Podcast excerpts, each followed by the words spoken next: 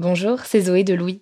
Ça fait maintenant deux ans que j'ai la chance de travailler pour Louis Média et que vous entendez ma voix sur vos podcasts préférés. Travailler pour quelque chose qui a du sens pour moi, c'est essentiel à mon épanouissement au quotidien. Et vous, comment se passe votre relation au travail? C'est plutôt épanouissant et enthousiasmant ou plutôt boule au ventre et des motivations? Si vous êtes dans le deuxième cas et que vous comptez chaque semaine le nombre de jours qui vous séparent du week-end ou des prochaines vacances, je vous recommande plus que jamais le parcours Chance, partenaire d'émotion. Chance est une communauté d'entraide professionnelle pour aider chacun et chacune à trouver sa place dans le monde du travail. La communauté Chance a une méthode unique qui a fait ses preuves. La première étape, c'est celle du bilan de compétences. En trois mois seulement, vous allez pouvoir redéfinir vos objectifs pro et renouer avec ce qui vous anime vraiment, avec l'aide d'un coach professionnel qui vous sera dédié. La deuxième étape, c'est celle du passage à l'action. Une fois votre projet défini, toute la communauté Chance sera à vos côtés pour donner vie à votre projet. Un collectif hyper engagé, prêt à vous épauler et à vous ouvrir son réseau. Si ce message résonne en vous, je vous invite à vous rendre directement sur le site chance.co pour faire le point gratuitement avec un conseiller et changer ce qui ne va pas ou plus dans votre vie pro. Bonne écoute Bonjour, c'est Zoé de Louis. L'autre jour, je suis tombée sur une interview d'une personne qui expliquait que l'intestin est notre deuxième cerveau, siège de pas mal de nos émotions. Alors autant en prendre soin, non? Activia, notre sponsor en ce moment, est la marque spécialisée dans le bien-être digestif depuis plus de 35 ans. Avec Activia, découvrez trois actions, soutien du métabolisme, actif à l'intérieur et apport de nutriments. Le tout toujours avec des probiotiques et le bon goût d'Activia à retrouver en une multitude de saveurs. Merci Activia pour leur soutien et bonne écoute Activia contient des ferments du yaourt qui sont des probiotiques. Ils vous aident à digérer le lactose du produit en cas de difficulté à le digérer. Activia est source de calcium et de protéines. Le calcium contribue au fonctionnement normal des enzymes digestives et à un métabolisme énergétique normal.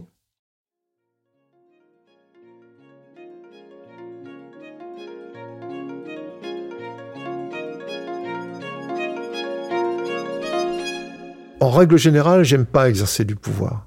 J'aime pas sur qui que ce soit. Même quand j'étais pas, enfin je suis toujours parent, mais en situation d'éducation, euh, j'aimais pas du tout exercer un pouvoir sur, euh, sur mon fils, quoi. Je déteste ça. En France, on a moins d'un pour cent de chances d'être sélectionné pour être juré. Déjà, il faut être inscrit sur les listes électorales et avoir plus de 23 ans, et ensuite, il faut être tiré au sort, deux fois. Quand il reçoit cette première lettre, Christian a été sélectionné au premier tirage au sort. Mais les mois passent, et puis rien. Christian Verrier n'est pas recontacté. Des années plus tard... Arrive une deuxième lettre. Pour la deuxième fois, Christian Verrier est tiré au sort pour être juré. Et je me dis, bon sang, c'est, et là je crois avoir le réflexe de me dire, mais il se, il gourre, il m'envoie à, nouveau la même lettre. Quoi. Mais j'ai pourtant ça fait longtemps, mais il m'envoie la même lettre quand même, c'est bizarre. Puis un je regarde les dates et tout, non, non c'est pas une ancienne lettre, c'est bien, la, c'est bien une nouvelle lettre. Je dis bon, allez, ça va se terminer comme la première fois, euh, c'est-à-dire euh, en rien. Euh, et voilà, donc je mets la lettre sur le côté et je continue de vivre ma vie. Quoi. Sauf que six mois plus tard, Christian reçoit une convocation. Là, j'ai pas du tout envie d'y aller. quoi. Sur la convocation du tribunal, il y a l'heure, la date et surtout ce qu'on risque si on refuse d'être juré. Une amende de 3750 euros. Le jour J, Christian arrive donc au tribunal et demande une dispense. Il ne veut pas se retrouver avec le pouvoir de condamner quelqu'un. Pour lui, c'est insupportable. En règle générale, j'aime pas exercer du pouvoir. Mais théoriquement, c'est impossible d'obtenir une dispense pour un motif d'ordre moral ou philosophique, comme c'est le cas de Christian. Si vous n'avez pas de conflit d'intérêts, si vous êtes en bonne santé, et si vous n'avez pas d'impératif ailleurs, comme des enfants à garder par exemple, vous êtes obligé d'être juré. La Cour se retire pour euh, délibérer. Ils reviennent et ils donnent les résultats quand ils font l'appel euh, des personnes qui ont demandé la dispense et un tel dispensé, un tel dispensé, un tel dispensé, un tel pas dispensé, euh, etc. Et moi là, bon ben le, tribunal, enfin la Cour me, me dispense, dispense accordée. Christian Verrier rentre chez lui soulagé et n'y pense plus. Sauf que l'année dernière, une troisième lettre arrive ben, c'est très simple, je vais refaire une demande de dispense et ils vont me donner ma dispense, comme la fois d'avant. Et j'y vais, quoi. je, fais mon petit discours, quoi, de, 45 secondes ou une minute, et puis, puis voilà. Ensuite, euh, délibéré, même scénario de la cour, qui revient, et cette fois, me refuse ma dispense. Pourquoi Christian a obtenu une dispense la première fois qu'il s'est présenté aux assises, alors que théoriquement le motif moral est irrecevable? Mystère.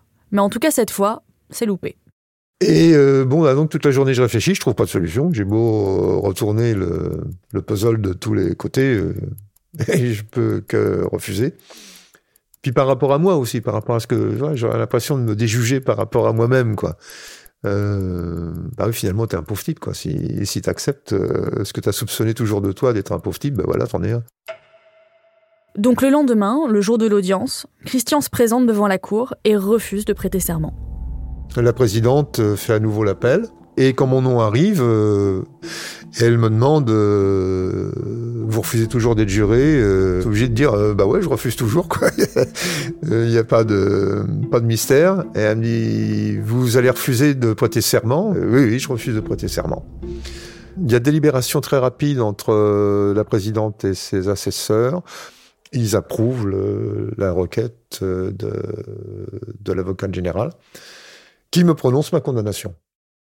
Christian est donc condamné à la peine maximale, 3750 euros d'amende, et il a désormais aussi un casier judiciaire pour les 40 prochaines années. Je suis troublé par la condamnation dont je suis l'objet, euh, mais en même temps, je suis euh, satisfait, ça convient pas. Mais disons, je, euh, au moins, j'ai pas failli dans ma conviction de ne pas vouloir exercer un pouvoir, quoi.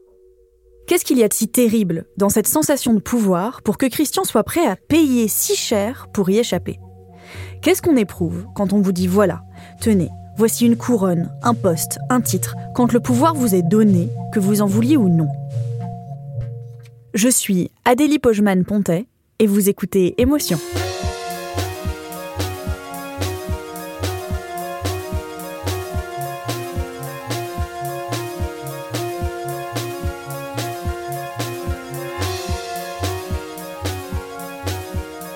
En se posant ces questions, et en pensant à Christian, on s'est dit que bien sûr, tout le monde n'est pas si rétif à l'exercice du pouvoir. Il y en a même qui y aspirent. Vous peut-être, quand vous avez décidé de devenir manager, d'accepter des responsabilités dans votre entreprise, quand vous avez convoité le rôle de délégué en cinquième, ou quand pour la première fois de votre vie à 18 ans, vous avez fait votre première colonie de vacances en tant que mono et que c'était enfin vous qui donniez les ordres. C'est en pensant à ça qu'on a eu envie de discuter avec Sabine Parisi, Sabine a 41 ans et elle est DRH dans une entreprise de conseil énergétique.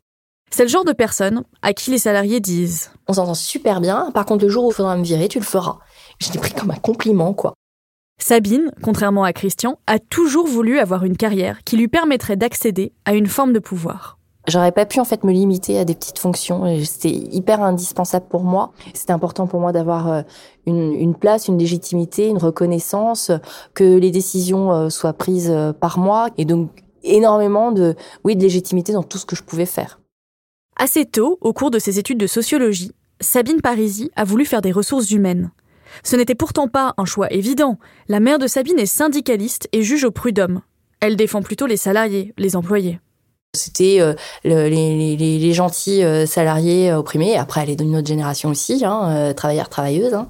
Et puis, euh, salopards d'employeurs, quoi. Enfin, forcément. Mais ce que Sabine se disait quand elle a choisi spécialité RH en fac de sociaux, c'est que elle, elle pourrait désamorcer les conflits que sa mère jugeait au prud'homme. Elle imaginait l'entreprise comme un monde où on grandissait, on évoluait, où on pouvait être heureux et où elle, Sabine, serait là pour les employés. Cette ambition, elle la réalise très tôt, pendant son stage de fin d'études, au cours duquel elle se rend compte du pouvoir qu'elle incarne. Et c'est la première fois, en fait, au cours justement de ce stage, que j'ai compris quelle était ma mission dans les ressources humaines, d'aller voir en fait les salariés, de les écouter, et, et ne serait-ce que mon écoute en fait portée sur eux, j'étais stagiaire, hein, ne serait-ce que mon écoute, déjà ils étaient impressionnés.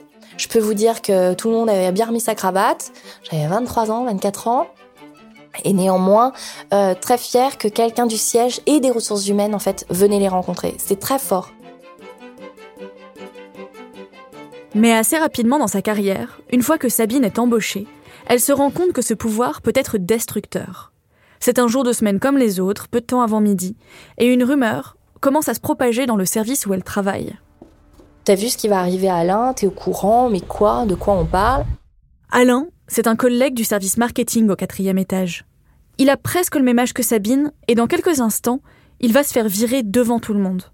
On va lui demander de rassembler ses affaires, de rendre son badge, de descendre les quatre étages de l'immeuble, de traverser les couloirs pleins parce que c'est l'heure de déjeuner et le grand hall en marbre blanc, et même, à la fin, de changer trottoir pour ne plus être sur celui de l'entreprise. Et pendant tout ce temps, Sabine, elle, est calfeutrée dans le bureau de sa collègue. Et à ce moment-là, on, enfin, je veux dire, on se, on se, on se parle à peine, quoi. On, on attend, il y a l'heure qui tourne, on, a, on attend de, de, de, de, voir nos directeurs remonter, quoi. Et là, on se dit, bah, ça y est, quoi, mise à mort faite, quoi. Et, et on est dans, dans une forte empathie, quoi. Sabine savait que le DRH avec lequel elle travaillait était un homme dur, quelqu'un qui se méfiait des employés. Euh, lui, c'était dans son ADN fort. Euh, d'agir de cette manière-là et là pour le coup de d'asseoir euh, aux yeux de tous en fait sa puissance. On n'était pas seulement sur une condamnation en fait d'un salarié, c'est-à-dire c'était une démonstration en fait collective euh, vis-à-vis des autres en disant voilà ce que je peux faire. Et, et moi toujours en fait à ce moment-là de prendre conscience moi, à ce moment-là, je suis un outil, moi, de leur puissance, hein, toujours. Hein, dans, dans, les missions qui me sont confiées, euh, je suis qu'un outil, quoi. Et à, à ce moment-là, je me rends compte que je peux être amenée à faire la même chose, moi aussi, dans mon métier, et que, hors de question, jamais je ne le ferai de cette manière-là. C'est d'une violence inouïe, quoi. Quand on a un fait de puissance, je ne comprends pas et c'est ce que j'explique à chaque fois, je ne comprends pas qu'on ait besoin en fait d'en faire une démonstration. C'est quand on a la légitimité en fait de sa puissance, on n'est pas obligé de l'exercer et de la prouver. À un moment, c'est de se dire il, a besoin d'asseoir sa légitimité en tant que DRH. Mais il n'a pas besoin. Il est déjà DRH en fait. Ça sert à rien de faire un tour de force et de démontrer qu'il est surpuissant. On est déjà au courant, on le sait.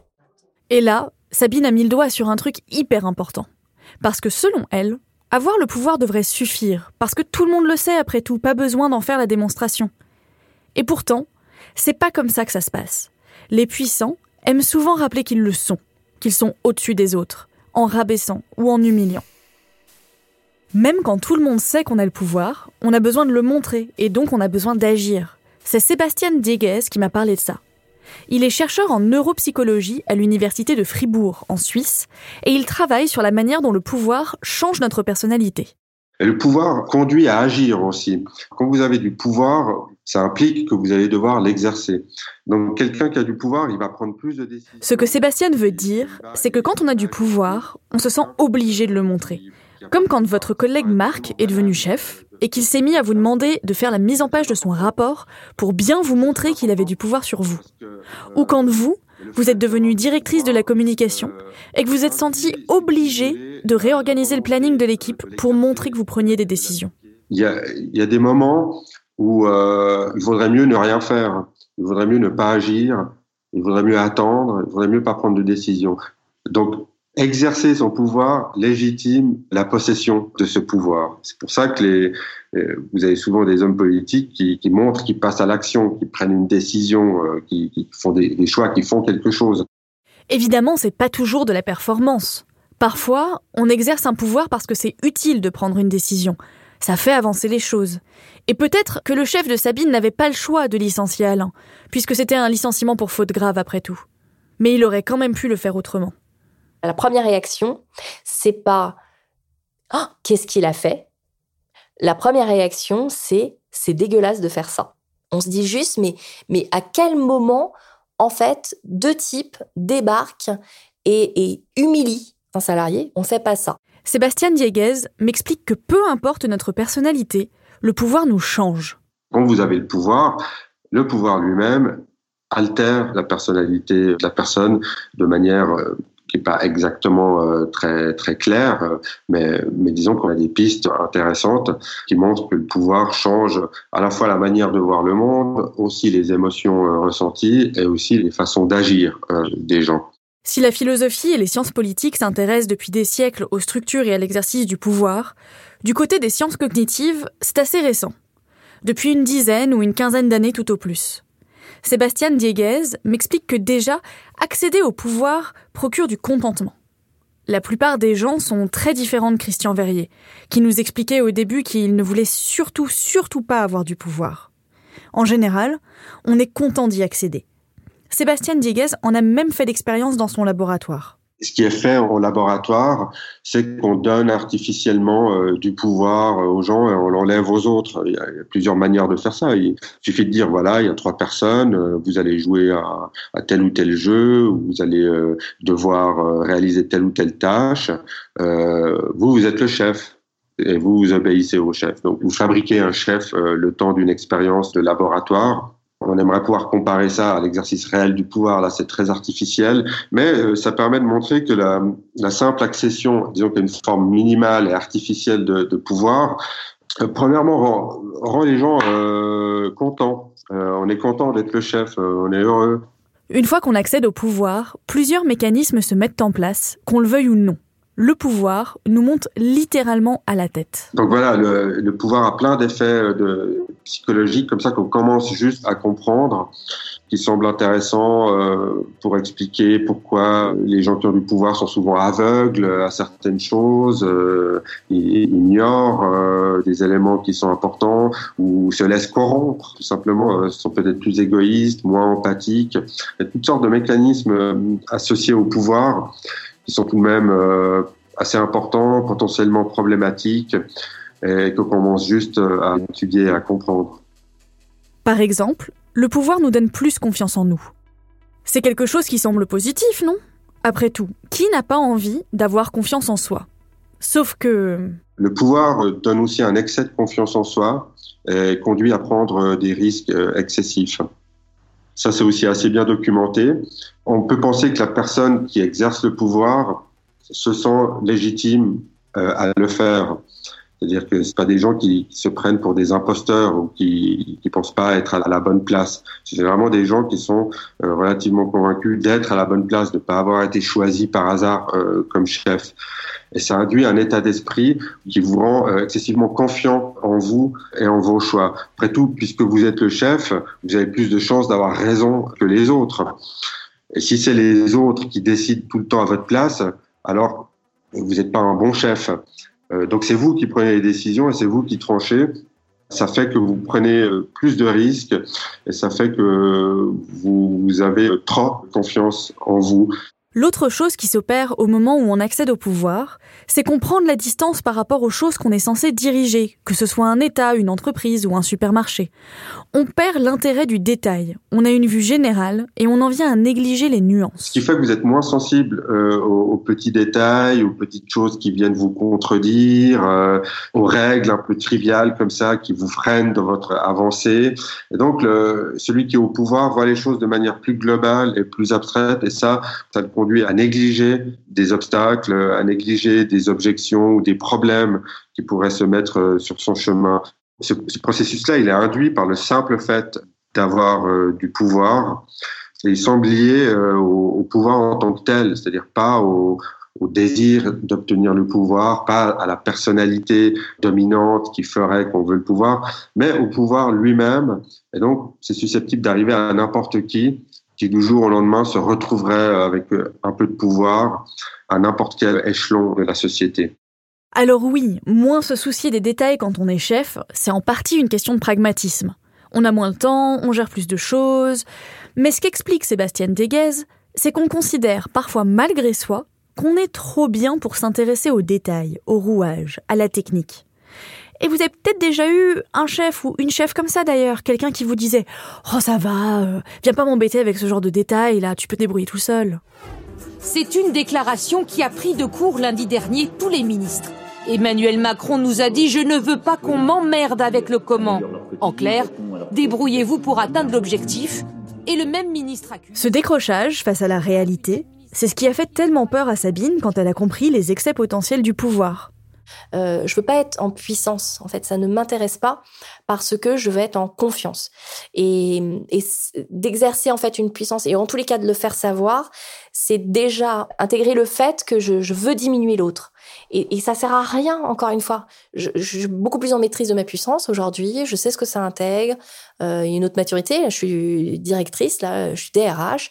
Donc, je sais ce que ça, ça implique aussi en termes de fonction, en termes de mission, et je l'intègre, j'en ai la légitimité, et ça ne sert à rien en fait que je déstabilise en plus les autres en leur rappelant que je suis DRH et en leur rappelant que, que j'ai le pouvoir. Ça sert à rien, quoi. Et au contraire, je préfère pas.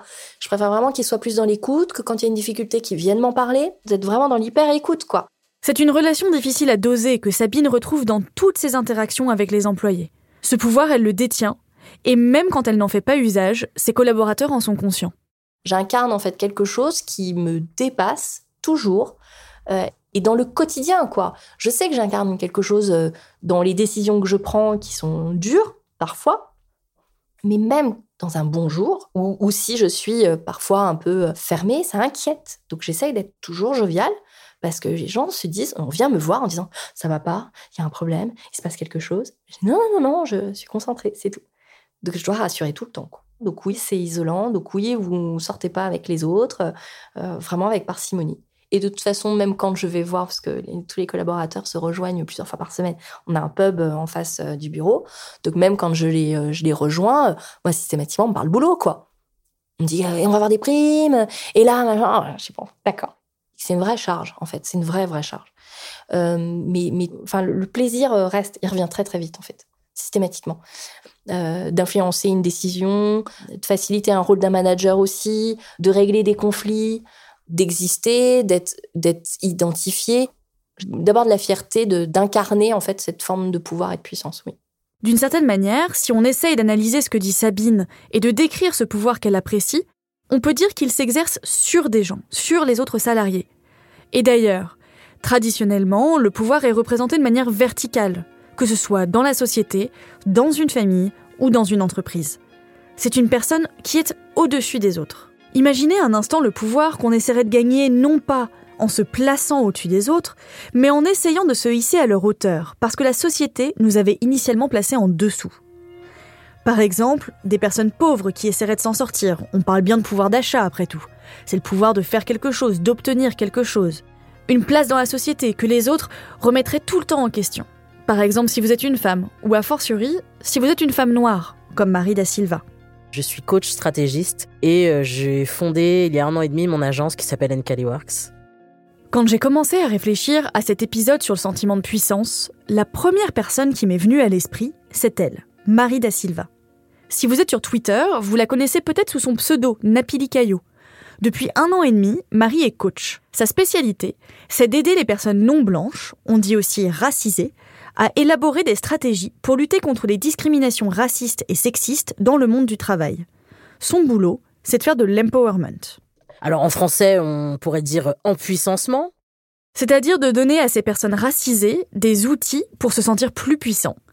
Et pour faire face à celles et ceux qui se permettent de les ramener constamment aux origines de leur famille avec des remarques racistes.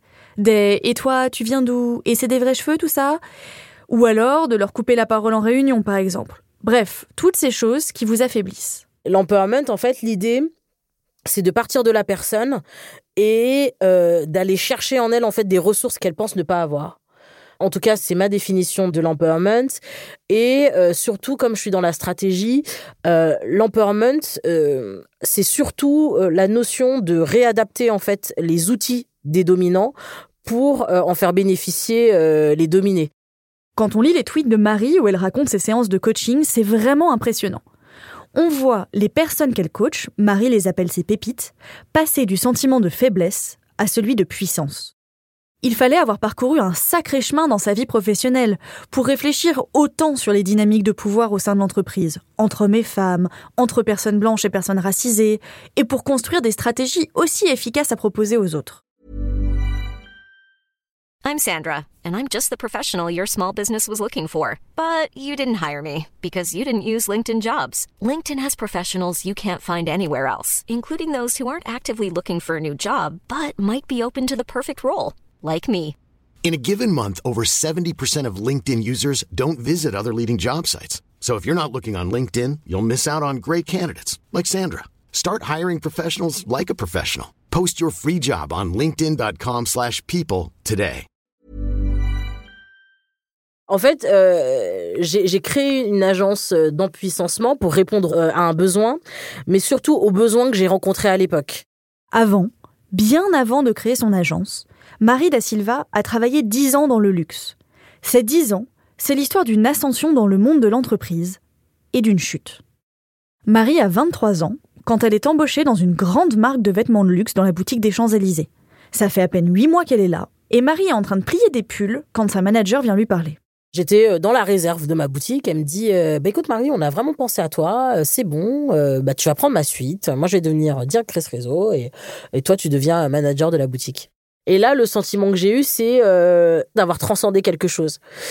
socialement, ça veut dire quelque chose quand on devient manager, quand on est femme noire et qu'on devient manager, ça veut dire quelque chose socialement. ça veut dire aussi que je suis allée plus loin que mes parents. Je me sentais vraiment bien pour le coup. Le jour de la signature de son nouveau contrat, Marie da Silva se rend au siège de son entreprise, au sixième étage d'un immense showroom avec des hôtesses en uniforme à l'entrée.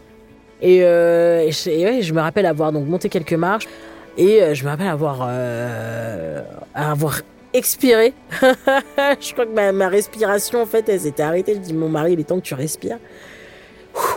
Et je me dis ok ça y est, je suis en train de franchir en fait une nouvelle étape dans ma carrière et dans ma vie. Marie se dirige vers le bureau où l'attendent sa chef et le directeur général de la boîte.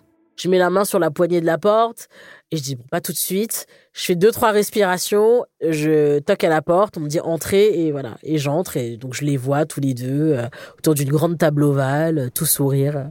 Derrière eux, il y a une grande baie vitrée qui domine tout Paris. Ça faisait un peu l'Argo Winch, quoi. une espèce euh, d'ivresse. Euh, voilà, je, me suis dit, ah là là, mais Marie, tu, bientôt tu vas tutoyer le soleil et tout avec tes ailes un peu. Donc, euh, ouais, ouais, il y avait un côté assez icaresque, si je peux, si je peux me permettre. Il y avait, il y avait vraiment ce côté-là, il y avait ce côté invincible, il y avait ce côté, bah, rien ne peut m'arrêter, etc. Sauf qu'une fois manager, les choses ne se passent pas aussi bien que Marie l'avait espéré. Ça s'est évanoui euh, bien vite. Euh, j'arrive, en fait, elles étaient cinq dans la boutique, cinq, euh, cinq personnes. Alors je me rappellerai toute ma vie de quand j'ai dit bonjour à ma mon ancienne collègue devenue bah, qui n'était plus ma collègue du coup. J'arrive, je dis bonjour avec un grand sourire, elle ne me répond pas. Je dis ok. Donc le sentiment de puissance en fait il s'est arrêté limite à la porte de la boutique. Ce premier jour donnait bien ton de ce qui allait se passer ensuite. Les vendeuses questionnent sans cesse l'autorité et les décisions de Marie, et elle la court-circuite auprès de sa chef. Sa hiérarchie la désavoue.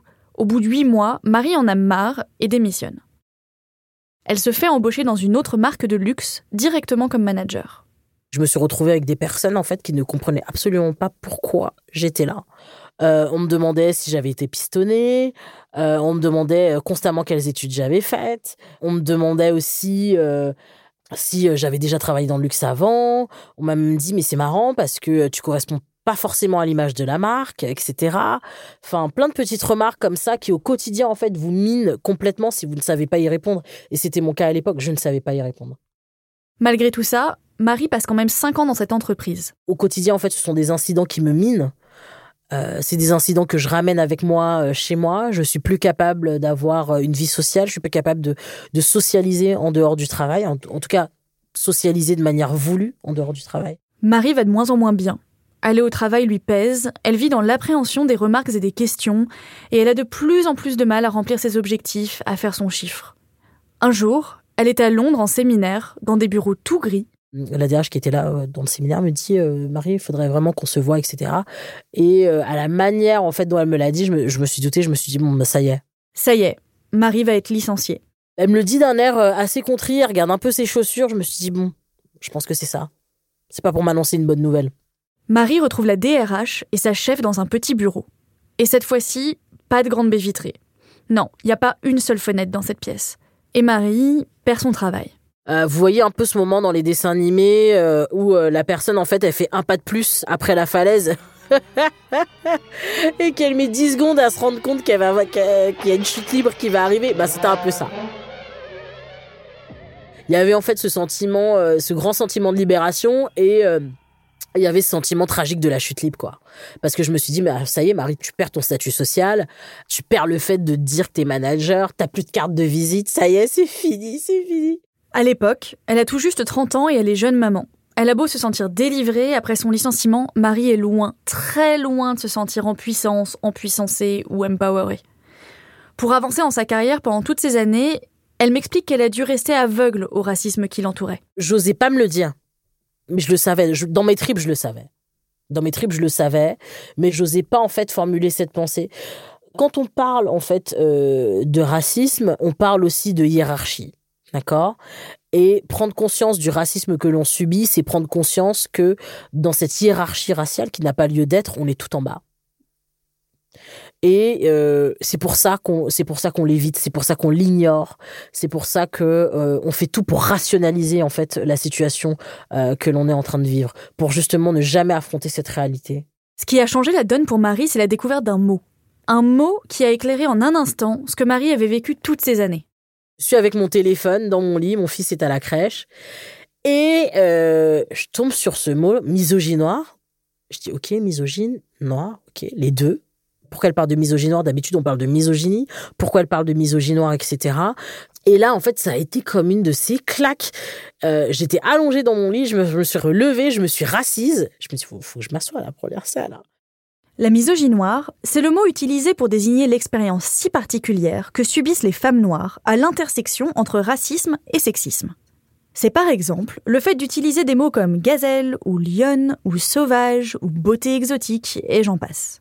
Ce mot, elle le lit sur le blog de Mrs. Roots, Laurent Safout son vrai nom, l'autrice du livre Comme un million de papillons noirs. Et donc Marie la contacte. Je commence à interagir avec elle en lui disant que c'est la première fois que je découvre ce mot, euh, etc.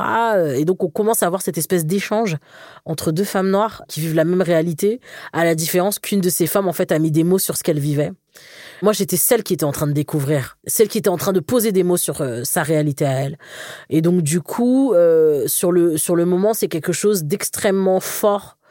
Euh, il y a quelque chose qui se passe physiquement. Enfin, j'ai l'impression que j'ai le cœur qui bat plus vite que d'habitude. C'est incroyable à quel point la découverte d'un mouvement, d'une idée, comme le féminisme, l'antiracisme ou la jonction entre les deux, comme c'est le cas pour Marie, peut être libérateur.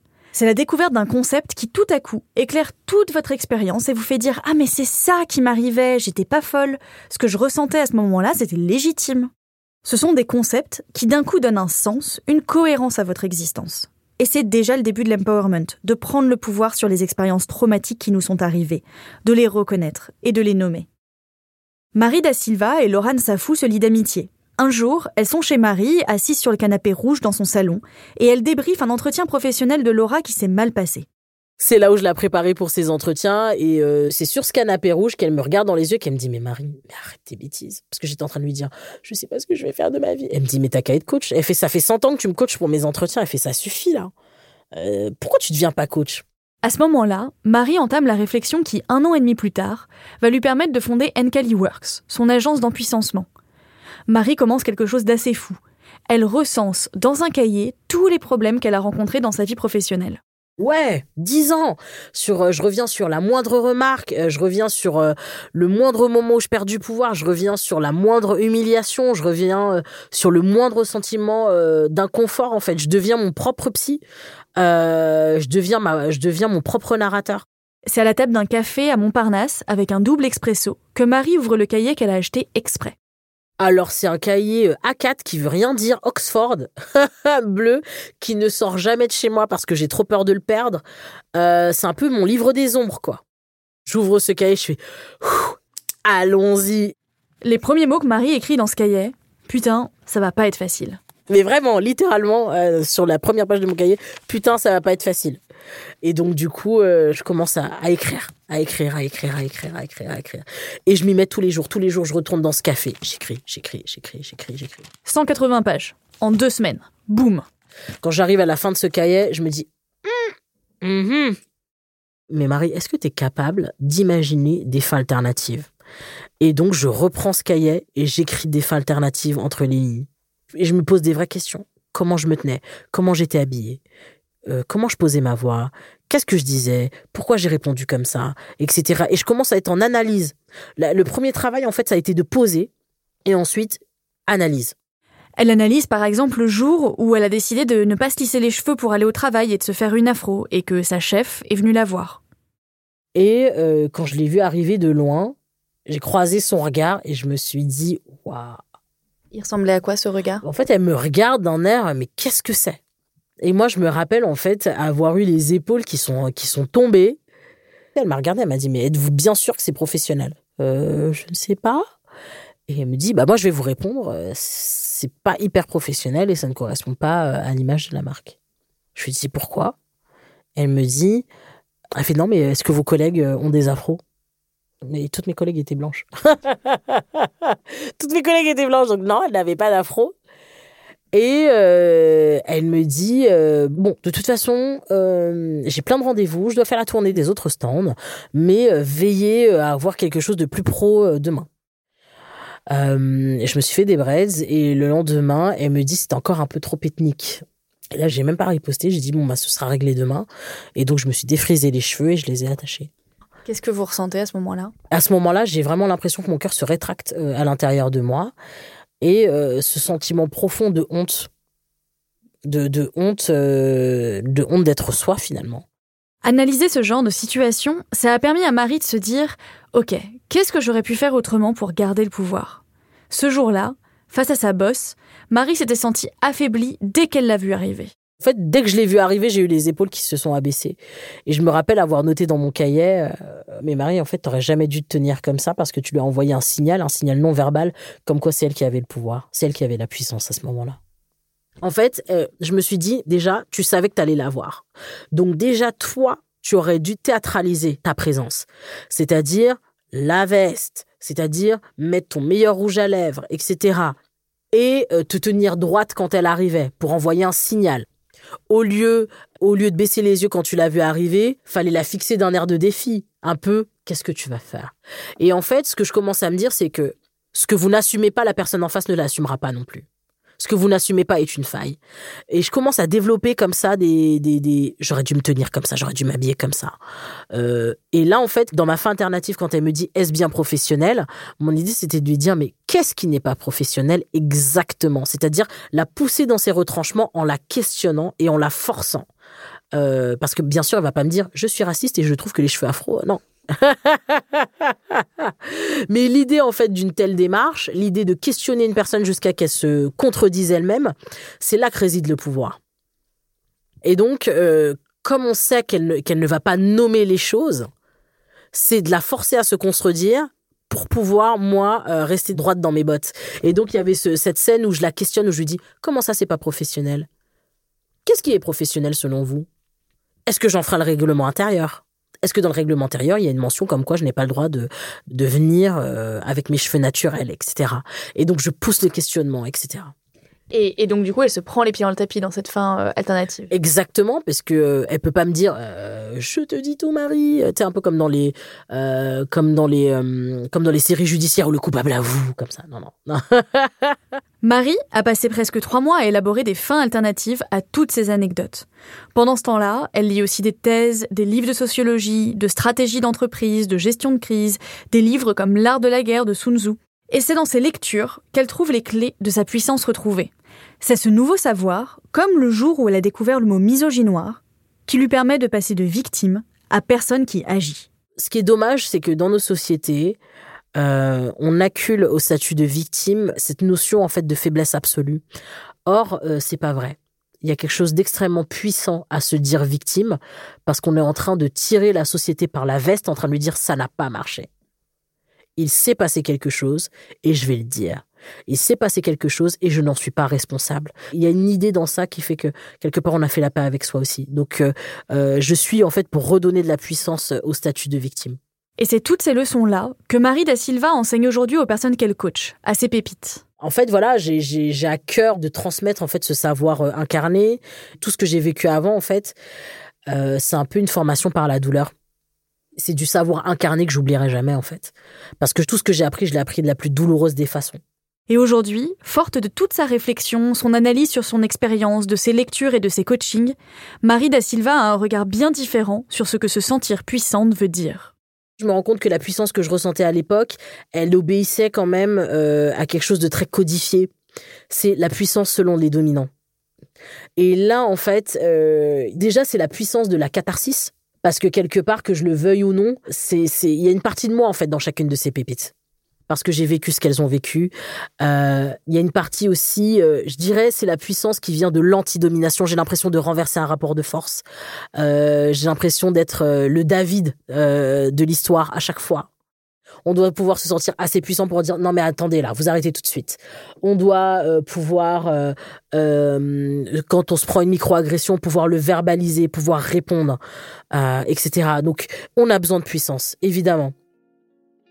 La puissance, c'est donc peut-être cette force qu'on trouve en soi pour s'affirmer, pour oser occuper l'espace, poser les limites de ce qu'on accepte ou non. Mais surtout, contrairement à la puissance de Sabine Parisi, la DRH, qui est solitaire, celle de Marie da Silva a pour but d'être partagée et répandue. Et à terme, l'idée n'est pas de dominer à son tour, elle est de reprendre sa juste place dans un monde qui ne la lui accordait pas. Pour Marie da Silva, le pouvoir doit se trouver sur des bases saines, il faut avoir pleinement conscience de sa propre puissance, de ses effets et des conséquences. Il faut que les motivations aussi euh, soient, euh, soient saines. il faut checker son ego de manière, euh, j'ai envie de dire, de manière rigoureuse. Il faut aussi être dans cette espèce d'introspection constante où parfois il faut sortir de la tête du guidon et dire mais pourquoi je fais les choses? Qu'est-ce qui se cache derrière ça? Pourquoi je choisis cette carrière? Est-ce que il y a, euh, bien sûr, je pense honnêtement que tous les psys, les coachs, enfin toutes les professions en fait d'accompagnement, il y a aussi un petit euh, syndrome du sauveur qui se cache quelque part, mais il faut le maîtriser, il faut en avoir conscience. Donc évidemment, il faut un contre-pouvoir, il faut checker son ego de manière constante, il faut avoir des contradicteurs, il faut avoir des personnes qui vous disent mais là tu fais n'importe quoi, il faut des personnes qui vous disent redescends sur terre, il faut s'entourer de donneurs de claques, de donneurs de leçons, de faiseurs de morale, évidemment. S'entourer de contre-pouvoirs, pas de gens qui veulent nous écraser ou avoir du pouvoir sur nous ou nous dominer, mais des gens qui peuvent nous rappeler à nous-mêmes avec bienveillance en ayant notre intérêt à cœur et en respectant notre valeur, pour notre propre bien et surtout pour le bien de notre entourage. Car le pouvoir peut monter à la tête. Ça ne date pas d'hier. Clémentine Churchill, la femme de l'ancien Premier ministre britannique, assurait déjà ce rôle de contre-pouvoir auprès de son mari. En préparant cette émission, je suis tombée sur une très belle lettre qu'elle lui écrit le 27 juin 1940. Mon chéri, pardonnez-moi, mais je dois vous dire quelque chose que selon moi vous devriez savoir. Un homme de votre entourage, un ami dévoué, est venu me voir et m'a dit que vous courriez le risque de ne plus être apprécié ni de vos collègues ni de vos subordonnés à cause de vos sarcasmes et de vos manières autoritaires. Il semble que vos secrétaires personnels se sont mis d'accord pour se comporter comme des chenapans et pour ronger leurs freins et pour vous éviter avec un haussement d'épaule, lors de vos réunions, quand une idée est suggérée, on me dit que vous êtes si méprisant qu'aucune idée, qu'elle soit bonne ou mauvaise, ne vous est présentée. J'ai été ébahi et attristé car depuis toutes ces années, j'ai été habitué à ce que tous ceux qui travaillent avec vous et sous vous vous aiment. Quand j'ai dit cela, on m'a répliqué, c'est sans nul doute la fatigue. Mon cher Winston, je dois avouer que j'ai remarqué une détérioration de votre attitude et vous n'êtes plus aussi bon qu'avant. C'est à vous de donner les ordres, à l'exception du roi, de l'archevêque de Canterbury et du président de la Chambre, vous pouvez congédier n'importe qui. Donc, à ce pouvoir formidable, vous devez combiner délicatesse, gentillesse et, si possible, un calme olympien. Vous aviez l'habitude de citer ⁇ On ne règne sur les âmes que par le calme ⁇ Je ne pourrais supporter que ceux qui servent le pays et vous-même ne puissent que vous admirer et vous respecter sans vous aimer. D'ailleurs, l'irascibilité et l'impolitesse ne vous permettront jamais d'obtenir les meilleurs résultats. Elles engendreront soit une aversion, soit une mentalité de soumission. La rébellion en temps de guerre est hors de question. Veuillez me pardonner. Votre dévouée et attentive, Clémée. Soyez les clémentines de vos amis puissants et ayez toujours une clémentine auprès de vous. Et si jamais vous doutez de votre propre puissance, suivez le conseil de Marie da Silva. Rentrez dans la pièce en marchant comme un patron du CAC 40. C'était Émotion, un podcast de Louis Média que vous pouvez vous empresser de suivre sur tous les réseaux sociaux sur les comptes at Émotion Podcast, émotion avec un S, sur Twitter, Facebook et Instagram. Pour ne rater aucun épisode, retrouvez-nous là où vous avez l'habitude d'écouter vos podcasts iTunes, Google Podcast, SoundCloud, Spotify et YouTube. Vous pouvez aussi nous laisser des étoiles. N'hésitez pas à commenter un peu partout pour nous dire si ça vous a plu et recommandez-le à vos proches. Les interviews ont été réalisées par Alice Boulot, Clara Garnier-Amouroux et moi-même. Alice m'a aussi aidé dans les recherches. Jean-Baptiste Aubonnet, Claire Cahu, Tristan Mazir et Nicolas Vert ont assuré la réalisation, la création sonore, l'enregistrement et le mixage de cet épisode. Nicolas Degélis a composé la musique et Jean Mallard a réalisé le logo. Merci à Mélissa Bounoa et Charlotte Pudlowski pour la direction éditoriale et la production. Merci évidemment à tous nos interlocuteurs et interlocutrices de nous avoir accordé de leur temps. Vous pouvez retrouver leurs œuvres et leurs références sur notre site louismedia.com. Retrouvez Émotion, un lundi sur deux. Et en attendant le prochain, s'il vous est arrivé une histoire forte en lien avec une émotion, n'hésitez pas à m'écrire sur Twitter, at apjzpty ou à hello at louismedia.com.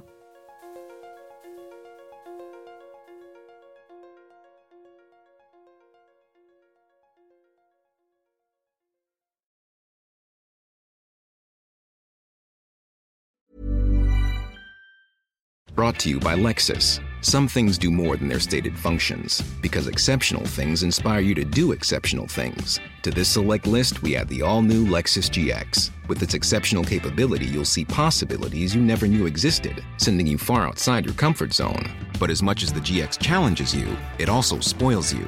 Its intuitive technology and luxurious features mean that wherever you go, you'll never go without. Live up to it. The all new Lexus GX. Support comes from ServiceNow, the AI platform for business transformation. You've heard the hype around AI. The truth is, AI is only as powerful as the platform it's built into.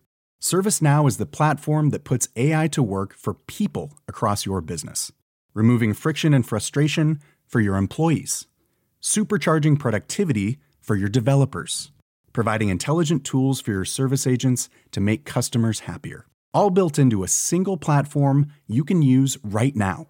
That's why the world works with ServiceNow. Visit servicenow.com/ai for people to learn more.